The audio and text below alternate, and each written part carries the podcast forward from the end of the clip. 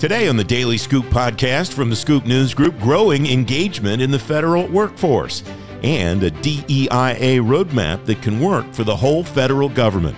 It's Tuesday, November 22nd, 2022. Welcome to the Daily Scoop podcast. Every afternoon, you'll learn what's going on today in government. I'm the host of the Daily Scoop podcast, Francis Rose. Some programming notes you'll get a brand new Daily Scoop podcast again tomorrow, and then we'll pause for Thanksgiving and be back on Monday, November 28th, with a brand new show then. Tomorrow, the future of the eGov Act as its 20th anniversary approaches, and rethinking the future of the defense and national security workforce. That show will be on Apple Podcasts, Spotify, Google Podcasts, and always at thedailyscooppodcast.com. The number one CRM, Salesforce Customer 360 for public sector, is an integrated platform for public services. It features relationship management, case management, and lots more. You can learn more at salesforce.com/government. The federal workforce is more engaged this year than last year, according to the new Federal Employee Viewpoint Survey data. That data includes several new metrics that connect with the president's management agenda. Angela Bailey's founder and CEO of AnandaLife. She's former chief human capital officer at the Department of Homeland Security. Angie, welcome. It's great to see you again. What jumped out at you uh, in this year's FEVS numbers? Anything struck you as particularly useful, uh, surprising? Any of that? Welcome. Well, first of all, thank you, Francis, for having me. It's always a pleasure to be on your show you know as i was reading the survey results i i think what maybe the thing that kind of i won't even say it surprised me. I think the thing that i found validating is to say yes federal employees are engaged. Like it was so nice to actually see survey results that showed that yes we are engaged because that was my experience. I get it that others may have had a different experience but my 40 year experience was I worked with some of the most dedicated professionals that were highly engaged and wanted to do a good job. And so I, it was it was refreshing to see a survey come out that kind of validated, you know, at least my experiences. A couple of the highlights that I saw: the performance confidence index uh, remains high at eighty four percent. That's the uh, view that employees have that their organization can achieve whatever the mission is that's laid out in front of it. Um, and I mentioned some of the new metrics that are there that that support the president's management agenda. There's a DEIA index. There's an uh, evaluation of innovation. A number of those kinds of things. If you're back in your, own, I'm not going to make you go back to your old job. I know you're retired and you love it that way. But if you were to go back to that, what do you do with these numbers when they come out? How do you evaluate them to decide where you want to try to change things in an agency? One of the first things that that I would do is like I always tried to focus in on the positive, right? So we we can spend a lot of time looking at all the negatives and trying to move, you know, something that's really poor up a few notches, or we could spend the vast majority of our time looking at well where are we incredibly innovative and then let's get those folks up on stage and and or share in articles or blog post or you know one-on-ones let's share them with people why and how they are so innovative, how they're able to achieve their mission despite all the chaos that's going on around them. And so I, I've always believed that success breeds success.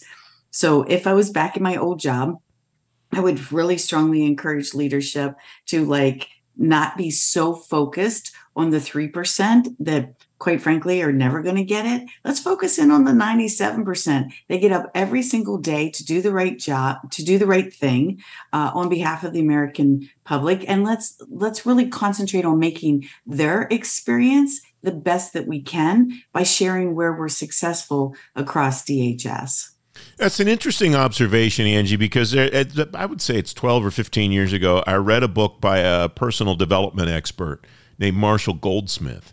And he proposed that we spend way too much time focusing on our weaknesses and not enough time on our strengths. Um, for example, I will never be a point guard in the NBA. So for me to go out and shoot a bunch of hoops every day is not a great use of my time, but becoming better at what it is that I've decided I'm good at is the best use of time. And it sounds like what you're proposing there is an enterprise wide way of looking at what an organization does well and figuring out how to highlight that and develop that and accentuate that. Right. Capitalize on the good. like go after what is really good i you know i'll just tell a short story and and maybe it'll rub people the wrong way but i, I remember i had an employee who came to me one time this when i was at opm and she you know she was grumpy. She came in she slammed my door she sat down and she said don't you want to know why i'm angry? Don't you want to know why you know i have a bad attitude? And i said no actually i don't. Because my guess is is that you're angry and have a bad attitude at home just the same as you do here.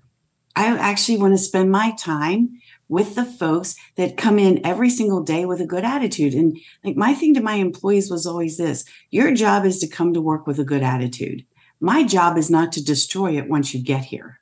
But I'm not responsible for everybody's morale in the whole wide world. Like at some point, you have to take responsibility for your own morale and you have to take, you have to look in the mirror and say, what are my strengths? And then capitalize on those strengths because uh, and and again capitalize on what your employees strengths are as well or you are as an organization you know fema is exceptional at responding to you know crisis and emergencies and things like that that's what they capitalize on that's why they're very good at it is because they just keep getting better at doing something that they're already phenomenally good at doing mm-hmm. and so that that's just been my philosophy in life personally and professionally and so I'd like to think that, you know, I had some type of influence at DHS in driving us to really looking at what are we good at and just keep doing that even better. Angie, one of the things that I didn't see uh, a particular reference to in the FEVS, and I haven't over the years, is burnout. And you and a couple of your colleagues have been writing about that lately what are we not maybe doing well in the federal government community about thinking about burnout, uh, particularly regarding the way that one person's burnout affects the rest of the organization in which that person's placed? Yeah, I think we've all got caught up in this idea that um, you know that we can do more with less that we can push suck it up you know like i used to say i was part of the suck it up buttercup right? The environment because that's how that's how you grew up. That's what you had to learn to do.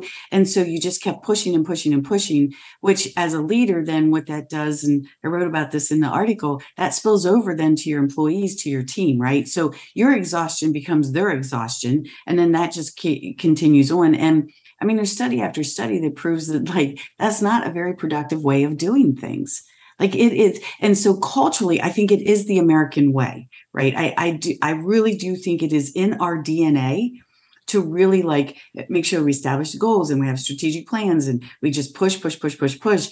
And this concept or thought of like actually just sitting down and taking a breath and like not having your phone on and not checking your emails and not doing all these things like somehow that's a sign of weakness. And instead i think and it took me a long time. Look it took me a really long time to understand this that like no it's not a sign of weakness. It's actually where your most creative moments come from is when you just stop. That's why you have great ideas in the shower. That's why you have great ideas when you run you know and and things. It's because you've actually taken the time to just stop and take a breath and like just you know let the creativity kind of flow. So you know i yeah and in the article and I love working with BetterUp because it takes like real life, you know, my stories and it matches it with neuroscience. So it's no longer just this woo woo thing. It's no longer just an HR thing or it's not just a woman thing.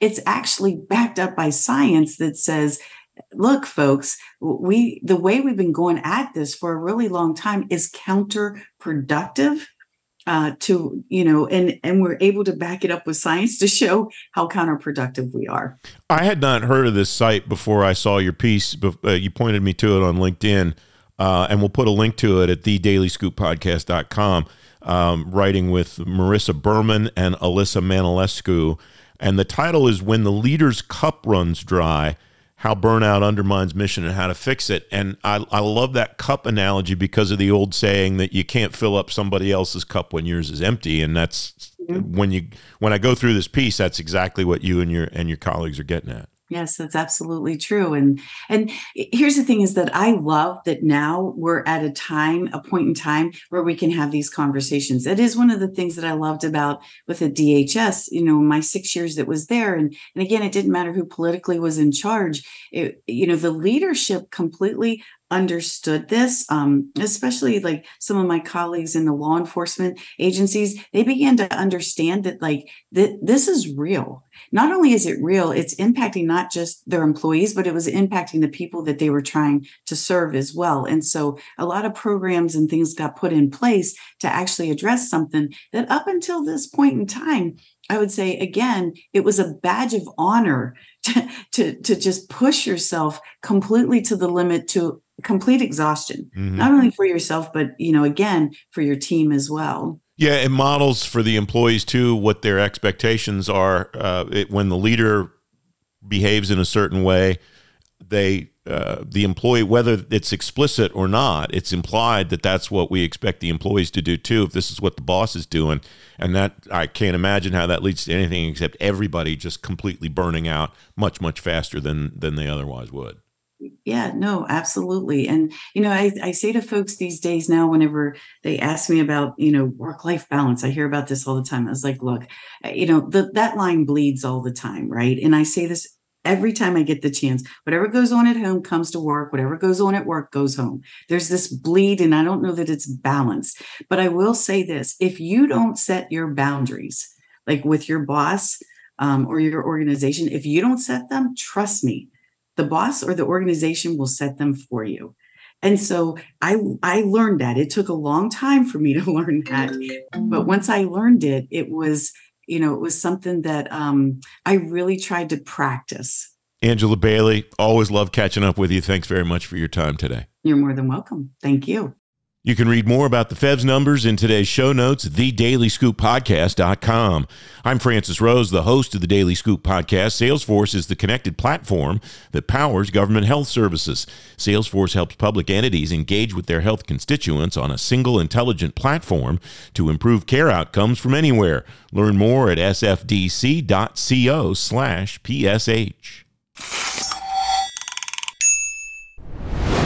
The Inspector General community has a roadmap now for advancing diversity, equity, inclusion, and accessibility in its offices. The Council of the Inspectors General for Integrity and Efficiency has released the roadmap. Sandra Bruce is Inspector General at the Department of Education and chair of the CIGIE DEIA work group. Jay Lerner is Inspector General at the FDIC and Vice Chair of the work group. Uh, Generals, welcome. Thanks for joining me today. General Bruce, I start with you. I've done a few IG reports in my time, so I imagine you started by uh, researching the landscape of where you where you were in the IG offices at the moment you began. What did you find when you wanted to assess how you were doing and what you were doing in DEIA issues across IG offices? Welcome, ma'am. Thank you, Francis, and thank you for the question. So, generally speaking, the IG community has really focused on the um, complying with the EEO type related um, aspects of diversity, the race, ethnicity, gender, and age, um, and making sure that we were reporting those requirements to the Equal Employment Opportunity Commission. We realized that it's so much more to the diversity of people, um, more than what you see or typically think about, such as where we live, how we dress, our background, education, military service. So when we really started looking into the roadmap, we knew that we really needed to focus on um, two main things our people, the life cycle management of our people. You know, basically thinking about the people who are the assets of the work that we do, and then our our stakeholders and partners. How are we going to make sure that we are providing the American public what they need as far as our oversight work while still taking care of our people? The term so, the term life cycle management of people, ma'am, that's that's a fascinating term because I think a lot of folks think about their people, even HR folks, think about their people from a recruitment, retention, training, all those elements. That's fair. But it I imagine that term life cycle management of people is a lot deeper and a lot more complex than all of that. It, it is, it encompasses those areas that you mentioned, Francis, but because we know people are at the heart of what we do, we do want to make sure that they're having, there's equitable practices that they are experiencing with, you know, staffing and hiring and recruitment, um, promotions and professional development, and even recognition and award. The happier the person, the more productive and innovative they're going to be, and the better served is the organization. General Lerner, as you and your colleagues assessed where you were, what did you find that the community of IGs was doing well, and what did you find that the community of IGs could do better? Well, thank you for having us, uh, Francis, and thank you for the question. Uh, throughout the IG community, there are 75 IGs, and we found that the maturity level of diversity, equity, inclusion, and accessibility was very different at the different IGs, depending on the size, the mission, and the focus of, of each office. And uh, we really wanted to develop um, an awareness and a focus and attention around these DEIA issues and to be able to sustain that into the future. There had been some previous attempts in the IG community that really didn't sustain, and wanted we wanted to make sure that we built this uh, working group and the program so that it would last into the future and beyond our tenures and really be uh, synthesized and integrated into the OIG culture and the community. General Lerner, how did you assess those maturity levels, or was it necessary to assess a grade or a number or some some measure of maturity, or was the eye test enough to determine this is where we are and this is how we decide we, where we want to go? The roadmap really lays out the different elements of the maturity, and it's up to each OIG to assess their own maturity level and to uh, measure the progress that they're making from year to year or over time so that they can develop that maturity. And um, we've uh, developed um, ways to sustain the effort through the websites, through the roadmap, as you said, a compendium of all the IG work that has been done in DEI space, um, and our data survey, which we do every year um, to uh, compile the qual- quantitative numbers, and then every other year the qualitative assessment of individuals' um, uh, viewpoint of how they see DEIA in the community. General Bruce, is there significance to the roadmap model? How did you decide that's the way you wanted to present this information? Well, um, similar to what Inspector General um, Lerner said, to make sure that we have uh, a, a, fair and equitable way to measure our progress, because of the size of the different OIGs and, um, quite frankly, the commitment and the resources, we wanted to make sure that it wasn't a one size fits all, but it's an opportunity for every 75 member IG to advance. There are a number of major points here continuous education, staffing, recruitment, and hiring, promotions and professional development, performance recognition and awards, business supplier diversity, stakeholder and partners, safe, inclusive, and harassment uh, free workplaces, data collection, assessment, and reporting. That sounds like that gets at, General Bruce, that life cycle management of people that you talked about a few moments ago. How did you determine that those were all of the ones that you wanted to cover and that there were maybe others that were also important, but that you would stick with this group? Well, the goal for the community is to become a premier place to work in the federal government, right? And then reaping those benefits um, that I spoke of earlier with innovation, productivity, and retaining top, top talent. Well, when you think about DEIA and having that vision and goal in mind, those four areas our people, our business, our workplaces, and our progress they were kind of like everything. We knew if we looked at those areas, we pretty much were going to cover everything that we needed to help us carry out our missions effectively, take care of our people, and provide innovative and productive products to the American taxpayers. General Lerner, there's a section in this work about what uh, DEIA means. Was there a common understanding or a common definition among the Inspector General offices about what it meant before you began? Is that the reason that you thought it was necessary to include it? Uh, or was there kind of a variation in understanding of what you were going for? I think there was a variation in, in answer to your question. Um, I think it was important to have clarity around what we were aiming for and where, where, the goals were for this roadmap. And we looked at a number of other sources to determine the appropriate definition, uh, particularly within the administration. They've defined the terms diversity, equity, inclusion, and accessibility. Prior to the roadmap, there, there had been various um, understandings of what those terms meant. So the first four steps that that I mentioned a few moments ago. Um, tell me, uh, uh, General Bruce, how you determined what should be in those steps, the how to get started section, and and the the pieces of this to kind of get folks started on this roadmap, ma'am. Francis, it all goes back to leadership com- commitment and staff participation and engagement. We all have to do our parts. If we don't, we're not going to successfully implement DEI throughout the community. So asking folks to make sure that we have leadership and management um, commitment, making sure you understand where the resources are and how they're available to us. We knew that that was going to be the, the beginning aspect of making sure that folks knew what to do to advance DEIA. Those four steps are support, engage, educate, and data. Uh, I note uh, the first three are verbs, and the last one is a noun.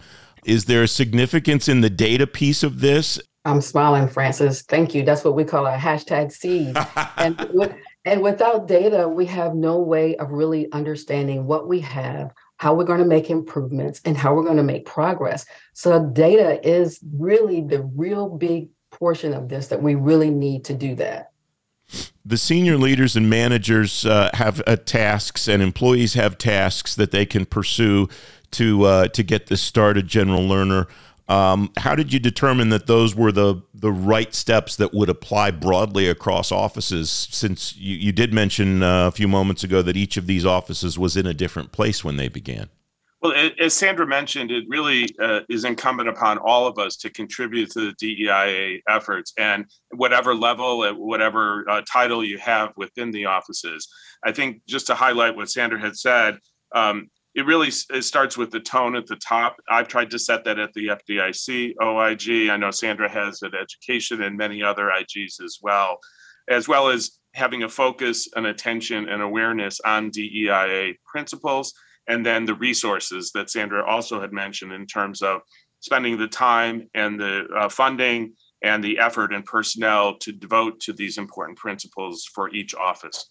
How will you evaluate success, General Lerner? General Bruce, I'd like you to weigh in on that also, but how will you in your own office and how will you, as part of this working group, more broadly assess the IG community in the degree of success that they have in implementing this roadmap and achieving success with it? I think um, there really are two elements to it the qualitative and the quantitative. Um, the quantitative is, as Sandra said, the data, and um, uh, it's important to measure that and to measure that over a period of time. It doesn't change overnight. It's it needs to be part of the culture, but it's important to have the data and to be able to look at that objectively and make an honest, candid assessment. On the qualitative side, it really goes back to that maturity model and looking at the different elements of the life cycle of an OIG employee and how we're relating to the agencies that we oversee, and to be measuring that maturity once again over a period of time. General Bruce, any thoughts uh, in addition to General Lerner's about how to measure success moving forward? Absolutely. When you look to see your policies and procedures have incorporated DEIA, your your people feel um, like they're valued and heard and respected and you can see a difference in your oversight work then you know that you're really moving the needle towards advancing DEIA within your respective organization. Well, and I think that's important in all of the work that agencies do to determine uh, success by measuring the outcomes. It sounds like that's what you're getting at there, General Bruce, is that you want to see differences in the outcomes, not just doing DEIA for DEI's eh, DEIA's sake, but doing it to deliver better on the mission of your office. Is that Absolutely. fair to say? Yes. If I, if I could just add to that, also, sure. yes. I think we've already seen some results in the two plus years that the working group has existed. Certainly, the energy and enthusiasm within the community but also raising the awareness and um, uh, the collaboration that we've seen from office to office, sharing ideas, best practices, and lessons learned, and the devotion of resources at each of their offices, uh, really devoting time and energy and personnel to the DEIA efforts. General Bruce, this roadmap references the uh, fiscal 23 to 27 uh, strategic plan from the council. What's the intersection of the DEIA roadmap itself with the strategic plan uh, more broadly? So in the CIGIE chair and chair's vice chair's message, they actually talk about the uh, significance of the CIGIE committees and the DEIA work group. And I must say, it's recently become a committee. So Jay and I are really happy about that. And then how those committees are designed to make sure that the IG community continues to attract and retain that exceptional talent and diverse workforce and being that model federal employer. So there are actually two goals in that strategic plan that are specific to DEIA. Um, one is on a well trained, diverse, and highly skilled workforce, and the other is on a focal point for collaboration, best practices, outreach, and innovation. Those are all the things that we've been talking about for the last few minutes here, making sure that our people, our business, our pro- progress, and our, our methods are known and acted upon to enhance DEIA. Uh, General Lerner, I did a little exercise over the weekend in preparation for this where I kind of crossed out the words inspectors general or inspector general or whatever and wrote in just what some other mission delivery type uh, uh, at an agency. It seems like this would apply to the agencies that your inspectors general work for and not just IG offices. Was that intentional, or is it just a, a happy coincidence? Uh, it absolutely is intentional. I think we, uh, as Sandra has talked about the life cycle of an OIG employee, that's sort of the internal functions within our, each of our offices. But it's also important to look at the external functions and the actual mission, the oversight mission of the OIGs to oversee the agencies and how they are implementing DEIA principles and delivering services to the American people.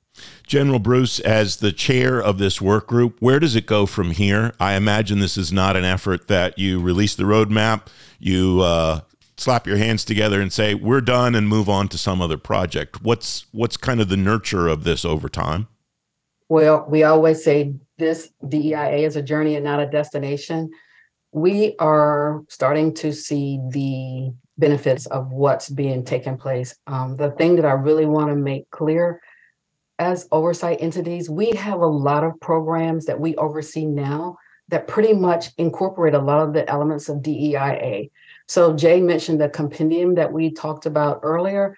That compendium shows an example of all the programs that we in the OIG community have oversight of. We just need to have a different perspective in how we're looking at these programs to make sure that they not only reach the intended recipients, but that those recipients are receiving these program um, benefits equitably. Uh, General Lerner, in your normal work, you'll go back and perform a follow up at some point in time when asked to or when you get an indication that it's necessary. Is that something that we could expect to see in this case as well? Yes, uh, one of the things we've already already considered for the roadmap is that it's an evolving, living document, and it will be updated. I think this whole process uh, through the DEIA uh, uh, committee, as well as just focusing on these issues, has been a learning and growth experience for the IG community and for each of us individually. And we want to make sure to incorporate those improvements into the roadmap as we move forward. So we'll be updating it, and it will evolve over time. Inspector General Jay Lerner, Inspector General Sandra Bruce, it's been a pleasure to have you on the program. Congratulations on the release of the roadmap, and thanks for joining me to talk about it today. Thank, Thank you, you Francis, for having us. You can find a link to the CIGIE DEIA roadmap in today's show notes at thedailyscooppodcast.com. The Daily Scoop podcast is available on all the podcast platforms. If you don't want to miss a show, you can subscribe and get the show every weekday on Apple Podcasts, Spotify, Google Podcasts, or wherever else you get your shows, and on any device you get your shows. And if you really like the Daily Scoop podcast, leave us a five star rating and a review. It'll help more people find the show. The Daily Scoop podcast is a production of the Scoop News Group in Washington, D.C. James Mahoney and Carlin Fisher helped me put the show together, and the entire Scoop News Group team contributes. The Daily Scoop podcast is back tomorrow. Until then, I'm Francis Rose. Thanks for listening.